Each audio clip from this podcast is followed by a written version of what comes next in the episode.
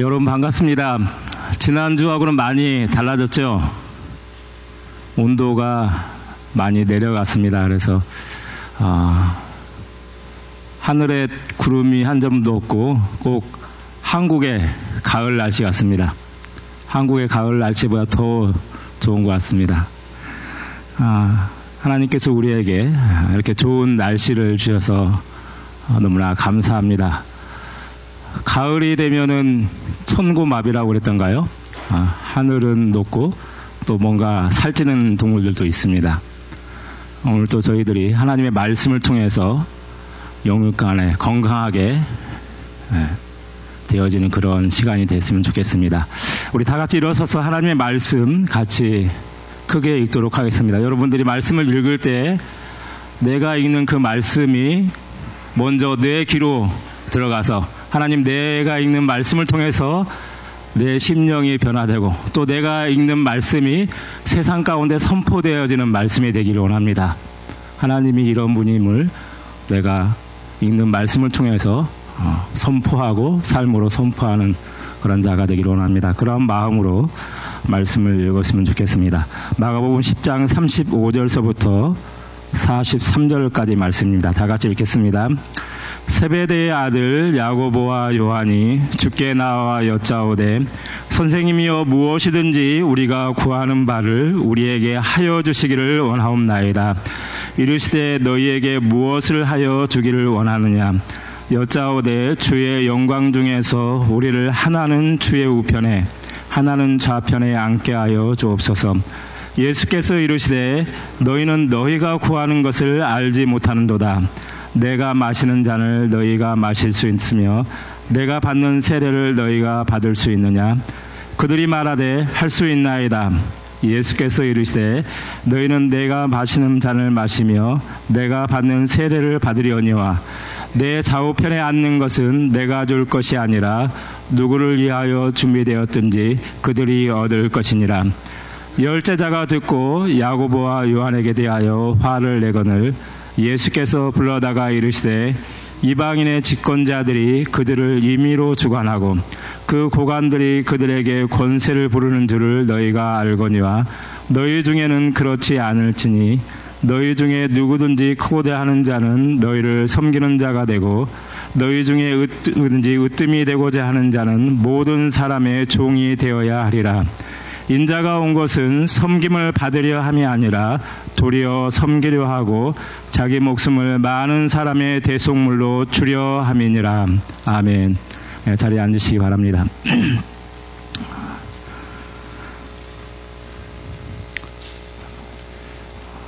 여러분들이 한국에 있을 때 어, 텔레비전 드라마 가운데서 역사를 다룬 그런 사극 이러한 사극을 보는 것을 좋아하셨습니까? 네. 네. 네 괜찮습니다. 네. 어. 어. 요즘에도 어, 사도라는 그러한 사극이 극장에서 이렇게 상영되는 것 같습니다.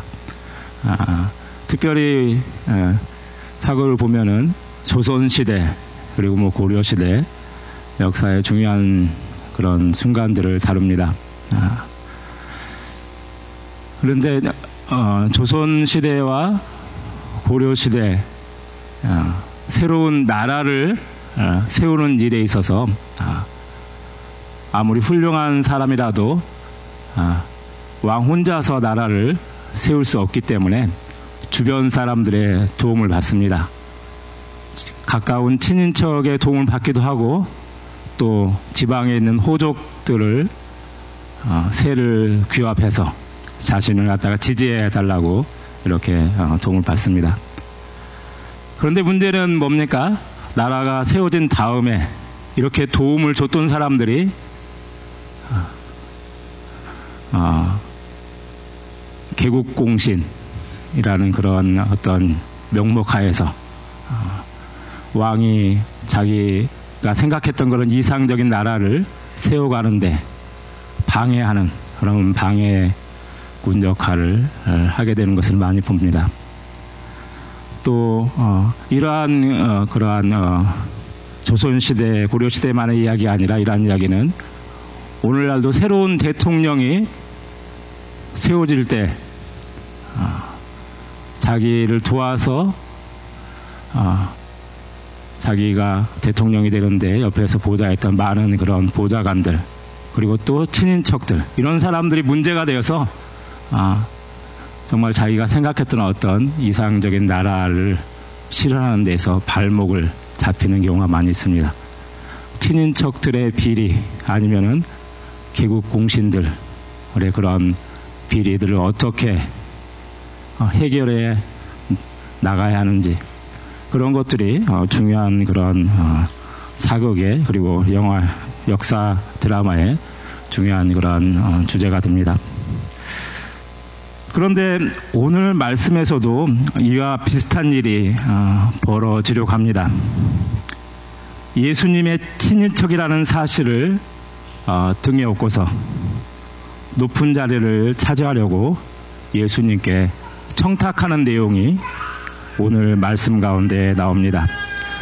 여러분 그 내용이 어디에 기록되어 있습니까? 오늘 읽은 35절과 37절 말씀 다시 한번 제가 읽도록 하겠습니다.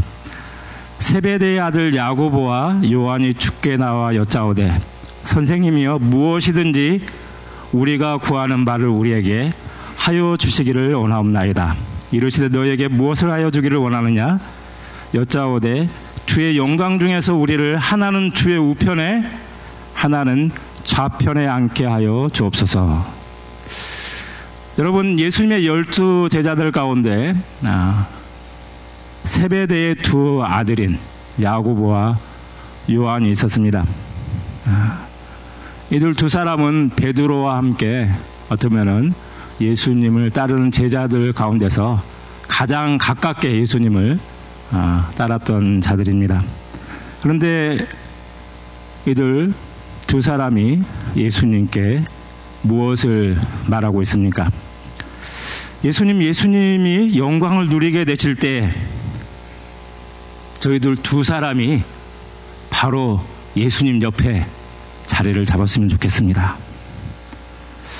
이들은 벌써부터 아, 아직 예수님께서 예루살렘에 올라가시지도 않았는데 벌써부터 어, 높은 자리를 어, 차지하려고 높은 자리에 대한 욕심을 어, 품고서 예수님께 청탁을 하고 있습니다.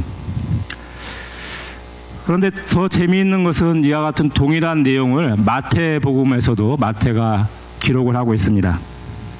근데 마태는 어떻게 기록을 하고 있냐면은 마태복음 20장 20절 말씀 제가 한번 또 읽도록 하겠습니다. 마태복음 20장 20절에는 이렇게 기록하고 있습니다. 그때에 세베대의 아들의 어머니가 그 아들들을 데리고 예수께 와서 절하며 무엇을 구하니 예수께서 이르시되 무엇을 원하느냐 이르되 나의 이 두 아들을 주의 나라에서 하나는 주의 우편에 하나는 주의 좌편에 앉게 명하소서. 그렇습니다, 여러분. 예수님 주변에서 어떻게 이런 일이 일어날 수 있습니까?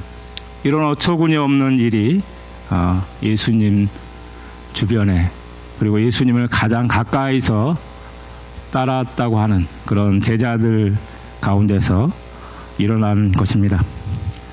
그리고서 마태복음 20장 20절에서 보여주는 것처럼 어, 자기 어머니까지 앞세워서 이렇게 말도 안 되는 그러한 어, 높은 자리에 대한 어, 청탁을 미리 예수님께 얘기하고 있는 것입니다. 성경학자들은 세베대의 아내 이 야고보와 요한의 어머니 그리고 또 성경에는 이사 여인의 이름이 또 살로메라고 밝혀져 있습니다. 이 어머니가 어, 예수님의 어머니인 마리아의 아마 여동생이나 자매였을 것이다 라고 말합니다. 그렇다면 야고보와 요한은 예수님과 어떤 관계입니까? 아, 이종 사촌이겠죠. 네. 그래서 야고보와 요한은 자신들이 예수님을 가장 가깝게 따랐던 최측근 제자라는 사실뿐만이 아니라 또 어떤 것이 있습니까? 예수님의 친인척이라는 사실을 어, 등에 업고서 예수님께 높은 자리를 부탁하는 것입니다. 높은 자리, 권력 이것에 대한 어떤 강한 집착이 어, 야고보와 요한의 그러한 이야기를 통해서 느낄 수 있습니다. 권력에 대한 강한 욕망이 예수님 주변에까지 영향을 끼치고 있는 것을 어, 보게 됩니다. 그런데 이러한 마음은 야고보와 요한 두 사람만의 생각입니까? 나머지 10명의 제자들은 어떻습니까? 오늘 그 마가복음 10장 41절 말씀은 이렇게 얘기하고 있습니다. 마가복음 10장 41절을 같이 읽어볼까요? 시작. 열 제자가 듣고 야고보와 요한에 대하여 화를 내거늘 그렇습니다. 여러분 무엇 때문에 열 명이 화를 내고 있습니까?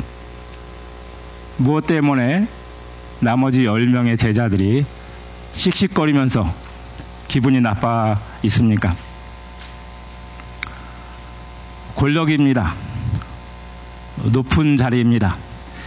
내가 차지해야 할 자리인데, 내가 가져야 할 권력인데, 나보다 누군가 앞서서 한 발짝 앞서서 그것을 차지하겠다는 사람이 있다는 것입니다. 그래서 화가 난 것입니다. 그래서 기분이 나쁜 것입니다. 그리고 그 화를, 그 분노를 잘 다루지 못하면 어떻게 됩니까? 아마 제자들 12명 가운데 파가 나눠지겠죠. 그리고 아주 심각한 권력 다툼이 이어질 것입니다. 이렇게 예수님의 제자들 모두는 사실은 야고보와 요한뿐만이 아니라 높은 자리에 집착하는 자들이었습니다. 누구도 예외 없이 세상 권력을 소유하고 싶은 자들이었습니다. 예수님의 제자들이다. 예수님의 제자들, 우리가 생각하는 그런 멋진 타이틀, 그것을 통해서 자신들의 속마음을 어느 정도 감추고는 있지만은 그 포장지를 살짝만 벗겨보면은 그들도 또한 세상 사람들과 똑같이 더 높은 자리, 더 많은 권력, 그것을 차지하려는 자들입니다.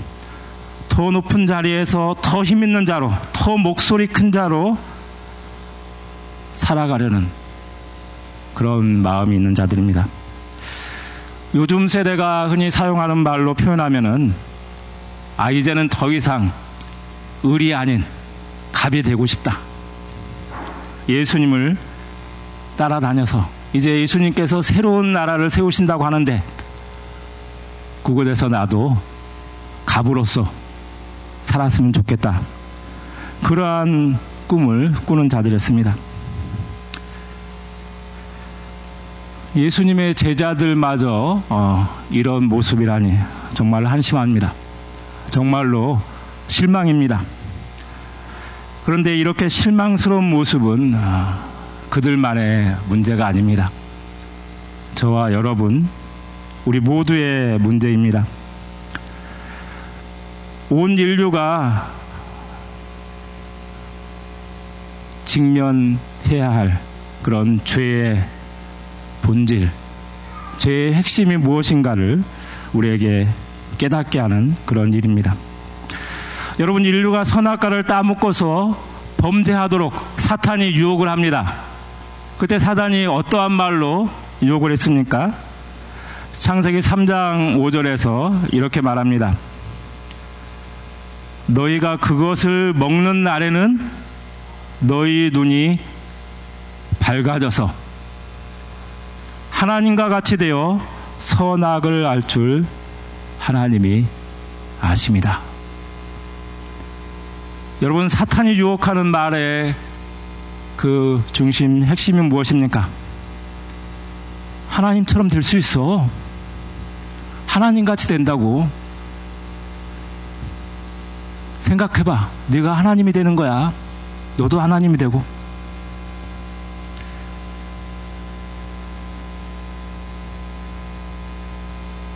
오늘 야고보와 요한이 요구하는 것이 바로 그것입니다. 열 명의 다른 제자들이 화가 나서 기분이 나빠 있는 이유 그것도 바로 이러한 것입니다. 예수님 오른쪽 자리와 왼쪽 자리는 내가 찜했다. 이 자리는 이제 내 거야. 나는 높은 자리를 차지할 거야. 나는 큰 권력을 가질 거야.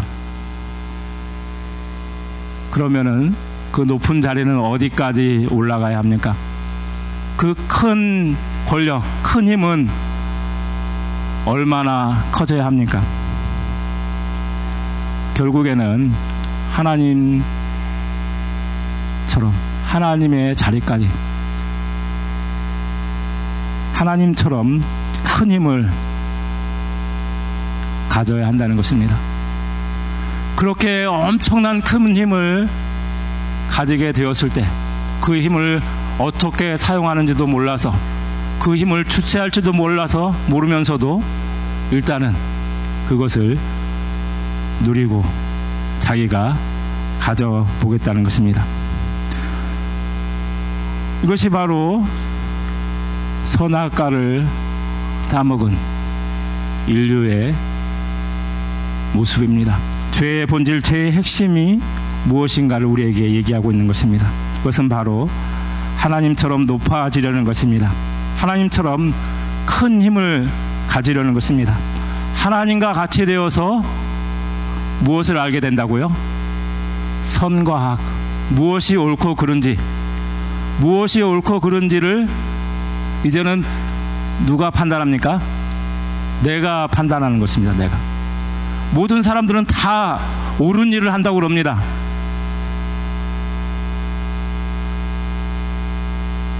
수많은 역대 왕들, 그리고 한국의 대통령들, 모든 사람들이 다 자기가 옳은 정치를 한다고 그럽니다. 그런데 그 옳은 것, 무엇이 선인가, 무엇이 악인가, 그것을 누가 결정합니까?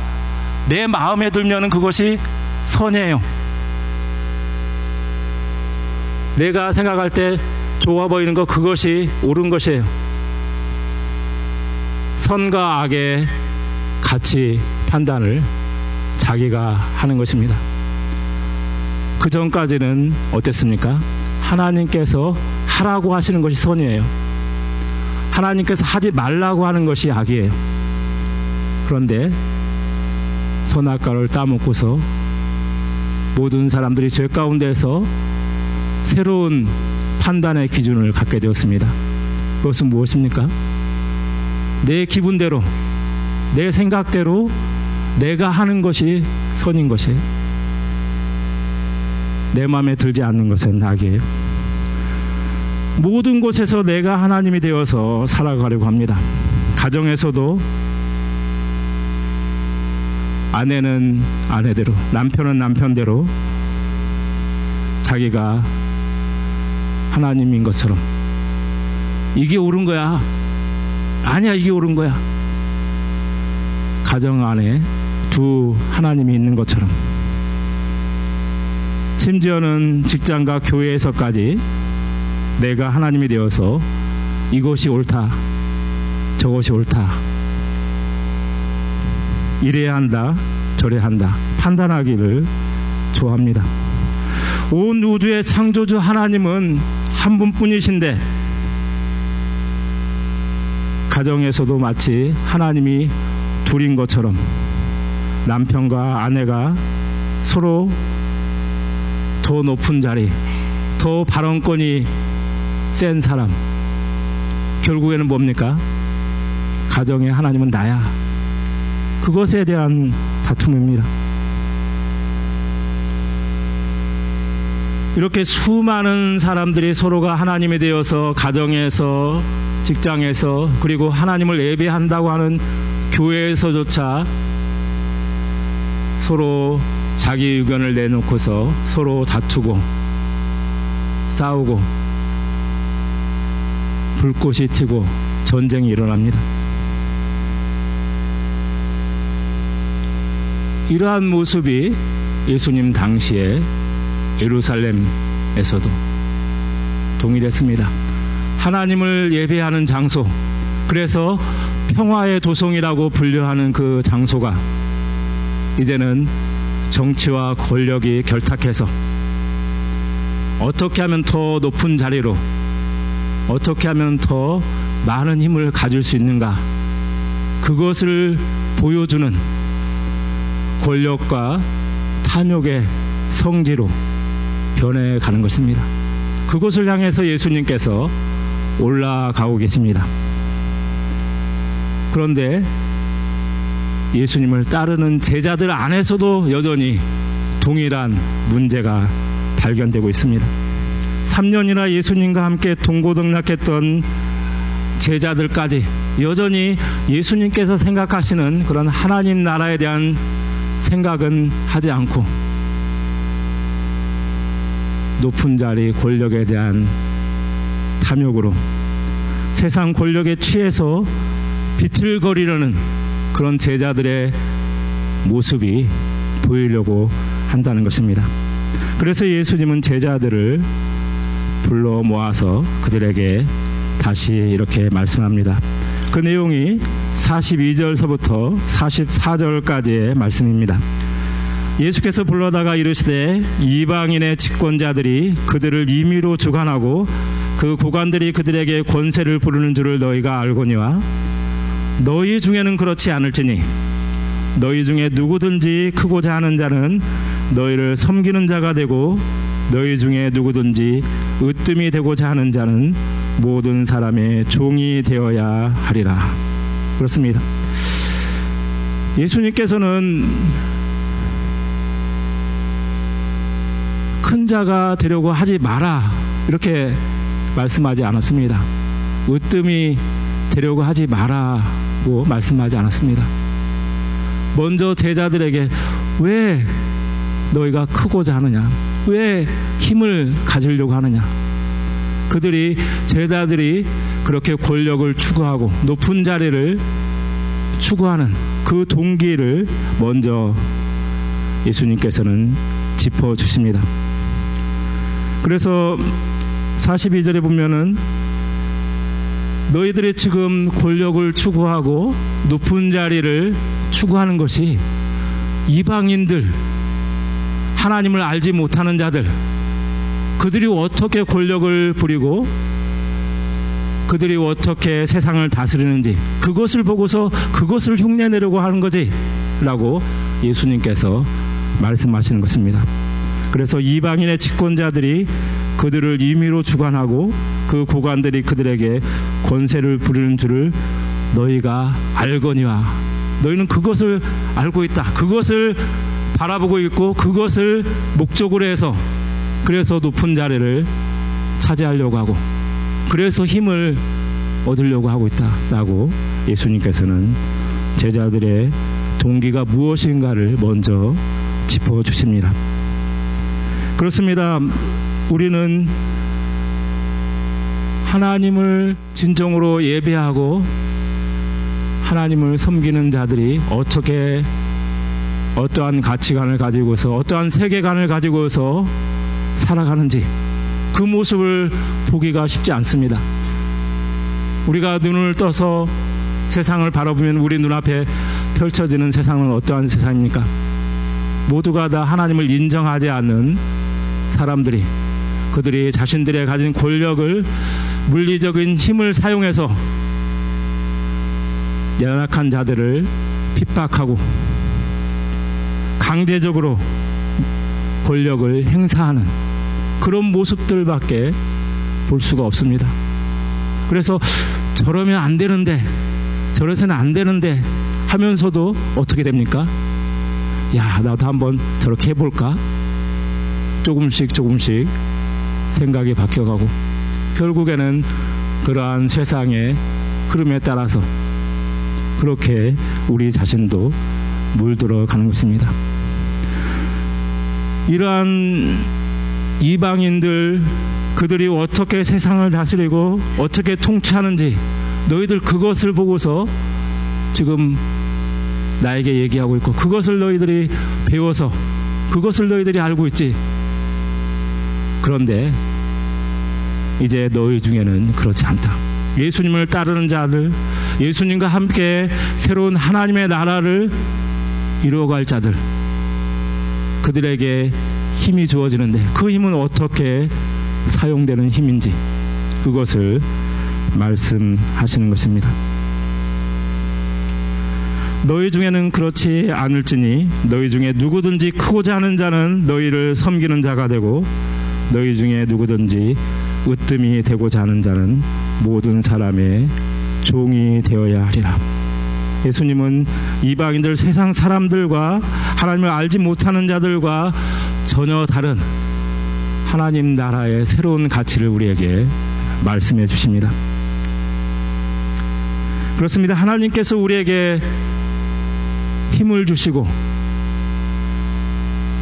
우리에게 건강을 주시고 어떠한 능력을 주시는데 그것들은 내가 얼마나 큰 힘을 가졌는가를 다른 사람들에게 과시하고 드러내기 위해서 주신 것이 아니라는 것입니다. 그럼 무엇입니까? 그것은 다른 사람을 섬기라고 주셨다는 것입니다. 연약한 자들을 도우라고 주셨다는 것입니다. 가정에 어린아이와 엄마 아빠가 있습니다. 어린아이는 너무나 힘이 없고 연약합니다. 그런데 아빠는 힘이 있고 아빠는 그곳에 으뜸입니다. 그 아빠가 그 힘을 가지고 어떻게 합니까? 어린아이를 섬기는 것입니다. 연약한 아이가 충분히 성장할 수 있도록 그 아이를 보살피는 것입니다. 그것이 바로 예수님께서 말씀하시는 힘의 원리입니다. 하나님께서 왜 어떤 사람에게는 더 큰 힘을 주시고 더 많은 부를 주시고 더 좋은 건강을 주십니까?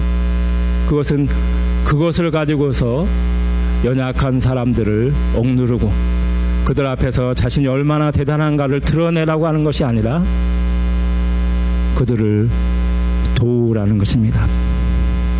그들을 세워주는 일을 하라는 것입니다.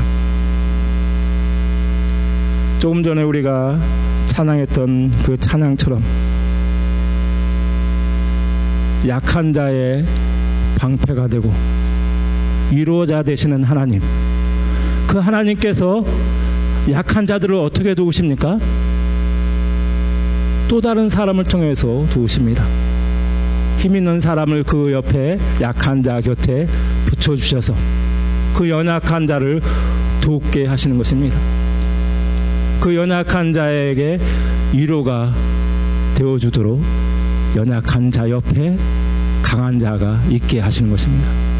이것이 바로 하나님 나라의 원리입니다. 그런데 우리는 힘이 있다. 뭔가 건강이 있고 뭔가 잘하는 게 있다. 돈이 많다. 그러면은 머리에서 가장 먼저 생각되는 것들이 어떤 것입니까? 세상 사람들이 그것을 어떻게 사용하는가? 그게 바로 첫 번째 생각으로 바로바로 들어온다는 것입니다. 그래서 어떻게 힘 있는 사람이 어떻게 많은 부를 가진 사람이 어떻게 건강한 사람이 어떻게 주위 사람들을 섬기고 어떻게 그들을 돌보는 그런 것에 대해서는 너무나 익숙하지 않다는 것입니다. 낯선다는 것입니다.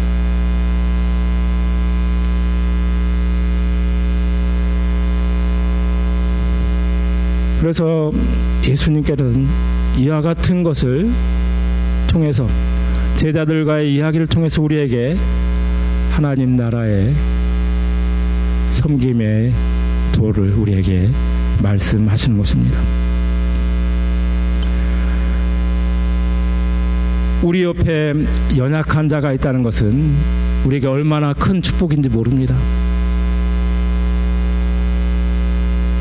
우리들 옆에 어린아이가 있다는 것이 얼마나 큰 기쁨인지 모릅니다. 만약에 여기는 다 젊은 청장년들, 힘 있는 사람들만 있는데 여기에 어떤 힘이 없는 연약한 어떤 사람, 누군가 한 사람이 오면은 일반적으로 쉽게 생각할 때는 아 저런 사람이 우리 교회 오면 안 되는데 저런 사람 좀 더 부자 교회 가든지 어딘가 다른 교회 가야 되는데 이렇게 생각할 수 있습니다. 그러나 그 연약한 사람 한 사람을 하나님께서 힘 있는 자들 옆에 보내주신 것은 그 연약한 자를 돌보는 것을 통해서 하나님께서 하셔야 될 일을 우리를 통해서 하게 하신다는 것입니다. 하나님께서 우리에게 드디어 할 일을 주시는 것입니다. 하나님, 하나님께서 이러한 일을 하라고 나에게 힘을 주셨군요. 하나님께서 이렇게 연약한 자를 섬기라고 나에게 건강을 주셨군요. 우리는 젊었을 때의 건강과 힘은 내 마음껏 발휘하면서 열심히 나를 위해서 쓰는 것으로만 생각합니다.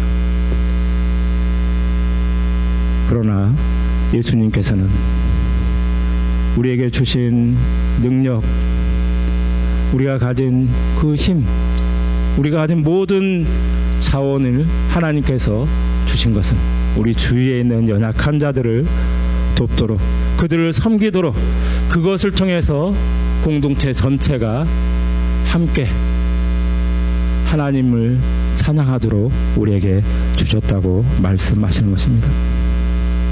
그러면서 예수님은 마지막에 마가복음 10장 45절에서 예수님 자신도 바로 그러한 일을 위해서 이 땅에 오셨다고 우리에게 말씀합니다. 마가복음 10장 45절 우리가 잘 아는 말씀입니다. 다 같이 한번 큰 목소리로 읽도록 하겠습니다. 인자가 온 곳은 섬김을 받으려 함이 아니라 도리어 섬기려 하고 자기 목숨을 많은 사람의 대속물로 주려 함이니라. 그렇습니다. 예수님은 예수님 당신을 소개할 때 인자라고 말합니다. 사람의 아들이라고 말합니다. 우리는 굳이 우리 자신을 소개할 때 사람의 아들이라고 말하지 않습니다. 우리는 이미 사람의 아들로 태어난 자들이 당연하기 때문에 우리는 인자라고 말할 필요가 없습니다. 그런데 예수님께서는 자기 자신을 인자라고 말합니다. 왜 그렇습니까? 예수님 그분은 바로 하나님이시기 때문입니다. 그분은 하나님의 아들이시기 때문입니다. 그런데 그분이 친히 사람의 모습으로 사람의 아들로 이 땅에 오신 것입니다. 인자라는 그 칭호 자체 그 하나로 예수님께서는 자신이 얼마나 낮아지셨는가를 우리에게 보여주시고 있습니다. 인자로 오신 예수님, 하나님의 아들이신 예수님께서 우리와 같은 비천한 몸으로 시공간의 제약을 받는 그러한 몸으로 시간이 조금만 지나면 점점 점점 늙어가고 병들고 연약해질 수밖에 없는 그런 몸으로 우리를 찾아오셨다는 사실 그것만으로도 우리는 그분을 섬겨야 됩니다. 그분을 예배해야 됩니다. 그런데 예수님께서는 인자가 온 것은 섬김을 받으려 함이 아니라 무엇을 하러 오셨습니까? 섬기러 오셨다라고 말씀합니다. 어디까지 섬기기 위해서 오셨습니까? 자신의 목숨을 내어 주기까지. 자신의 목숨을 왜 내어줘야 했습니까? 자신의 목숨을 누구를 위해서 내어줬습니까? 야, 쟤는 진짜 멋있어. 하나님의 말씀대로 살고 너무나 반듯해. 저런 자를 위해서라면 내가 내 목숨을 내어줘야지. 그런 사람이 있어서 예수님께서 그런 자들을 위해서 목숨을 내어주러 오셨습니까? 아닙니다. 하나님을 떠나서 자기가 하나님인 것처럼 그렇게 살아가는 자들, 그러한 죄인들을 죄 가운데서 끄집어내는데 필요한 보석금이 있는 거예요. 지불해야 될 대가가 있는 거예요. 그것을 지불하기 위해서 무엇을 통해서요?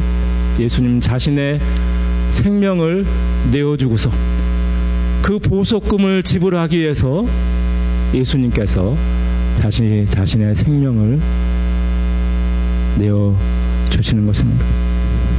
많은 사람의 대속물로 자기 자신을 내어 주려고 그 일을 위해서 예수님께서 예루살렘을 향해 나아갔습니다. 그리고 세상의 수많은 나라들과 다르게 권력으로 수많은 사람들의 피를 흘려서 세워지는 나라가 아니라 바로 새로운 나라를 세우려는 바로 그 자신이 직접 십자가에 돌아가심으로 말미암아서 예수님께서 죽으심으로 말미암아서 새로운 하나님 나라를 세우시기 위해서 예루살렘으로 올라가시는 것입니다. 우리는 이와 같이 우리 앞서 가시는 예수님, 우리 앞서서 섬김의 본을 보여주신 예수님, 그분께서 어떻게 힘을 사용하셨는지, 무엇을 하는데 힘을 사용하셨는지, 그것을 너무나 잘 알기 때문에 우리는 이제 우리가 가진 힘, 우리가 가진 능력, 그것을 내가 어떻게 다른 사람을 위해서 사용해야 할 수 있을까? 그것을 고민해야 합니다. 그리고서 예수님을 따르는 자들이 되어야 합니다. 이제 말씀을 맺습니다. 오늘 설교 제목이 여러분 무엇입니까? 오늘 설교 제목이 모든 사람을 섬기는 종이 가장 큰 자입니다. 이것을 좀 더 약하게 얘기하면은 섬기는 자가 큰 자입니다. 뭐 이 정도로 얘기할 수 있습니다. 그런데 예수님께서 제자들에게 말씀하신 44절 내용들을 봤을 때 모든 사람을 섬기는 종 그냥 섬기는 자라고만 하지 않고 종이라는 표현을 했습니다. 섬기는 종이 가장 큰 자입니다. 이것을 우리가 어떻게 받아들이고 어떻게 소화를 해낼 수 있습니까?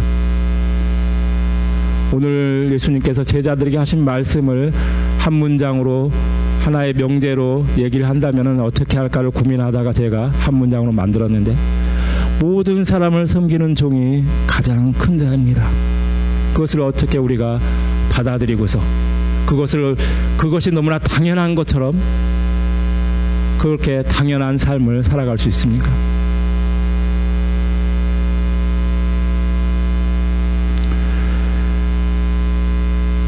어떤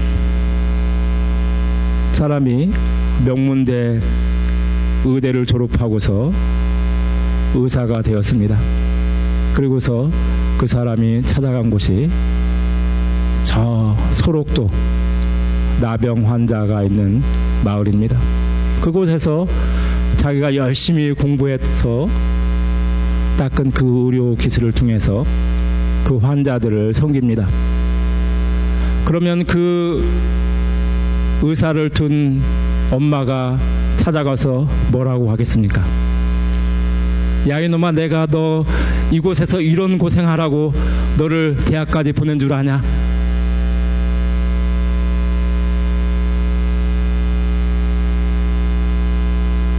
이게 모든 세상 사람들의 머릿속에 박혀 있는 생각입니다. 의료 기술, 어떤 자식과 같은 능력, 그것을 다른 사람을 위해 섬기는 것은 고생. 이거는 내가 해야 되지 않을 일. 우리 아들, 딸들이 해서는 안 되는 일. 그것이 우리 모두가 갖고 있는 온 세상에 만연한 가치관입니다. 우리가 어떻게 이러한 생각들을 새롭게 바꾸어서 예수님께서 말씀하시는 하나님 나라의 가치관으로 우리의 머리를 우리의 생각을 온전히 새롭게 바꿔 나갈 수 있습니까? 성공, 출세, 행복 이러한 단어들을 들을 때마다 연상되는 수많은 그림들 그것들은 전부 다, 다 예수님의 말씀과는 너무나 거리가 멀고 세상 사람들이 보여주는 수많은 이미지들로 우리의 머릿속이 가득 차 있는데 그것들을 어떻게 새롭게 바꿔 나갈 수 있습니까? 너무 힘들어요. 어려워요. 이미 벌써 가득 차 있어요.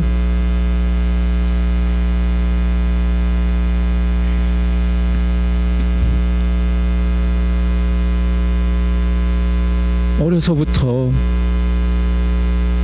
이 혼탁한 세상의 온갖 쓰레기들로 머리를 채우기 전에 어려서부터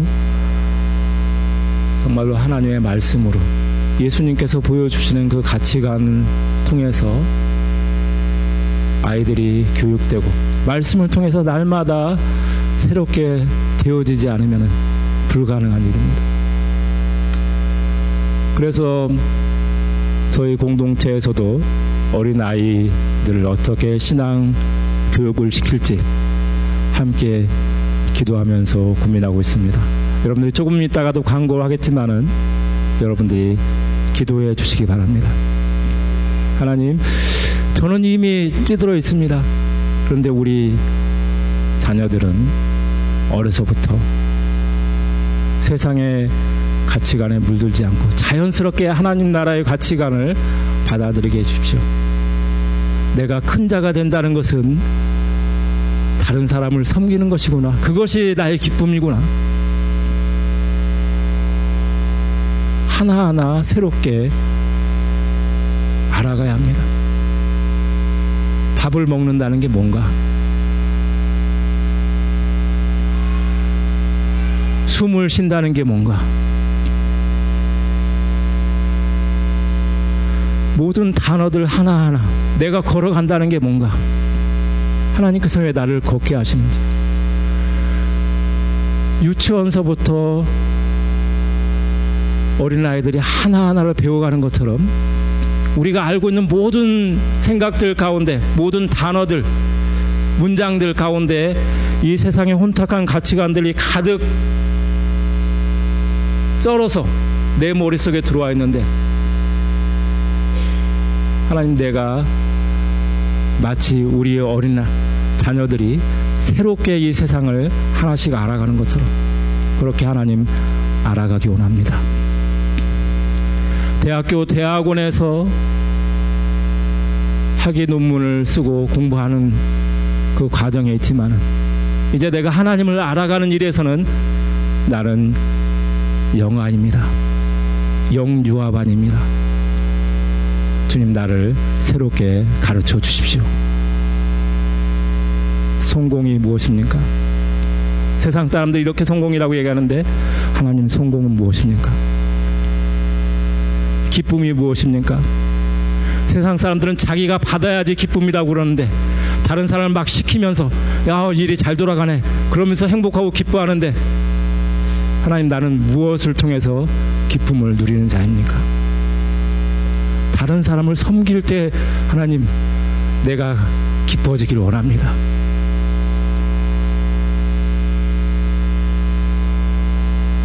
모든 단어들 하나하나 그 가운데 선악과를 따먹은 그 죄가 스며 들어와서 우리의 생각을 사로잡고 있는데 우리는 다시 예수님의 말씀을 통해서 새로운 가치관으로 변화되어야 합니다. 그리고서 예수님을 따르는 자들이 되어야 됩니다. 그리고서 예수님을 닮아가는 자들, 예수님을 본받는 자들, 그러한 실험적인 예수님을 알아감의 공동체가 바로 이곳 ANM 공동체가 되길 원합니다. 여러분들과 함께 그러한 공동체를 세워가기 원합니다. 우리 같이 기도하도록 하겠습니다.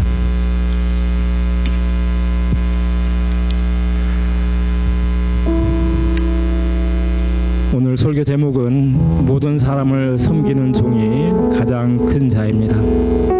하나님, 우리 가운데 섬기는 것이 이상하게 낯설게 느껴지지 않고 이제 어느 순간 그것이 당연하고 그것이 기쁨이고 아, 섬기는 것이 이렇게 행복하구나. 다른 사람에게 베푸는 것이 다른 사람에게 도움을 주는 것이 이렇게 놀라운 기쁨이 있었구나. 그 가운데 이렇게 참 평안이 있구나. 그것을 알아가는 우리 가정 우리 공동체가 되게 해주십시오.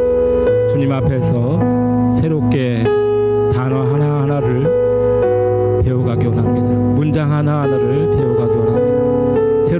가치관으로 온전히 변화되기 원합니다. 그런 마음으로 우리 같이 한번 합심해서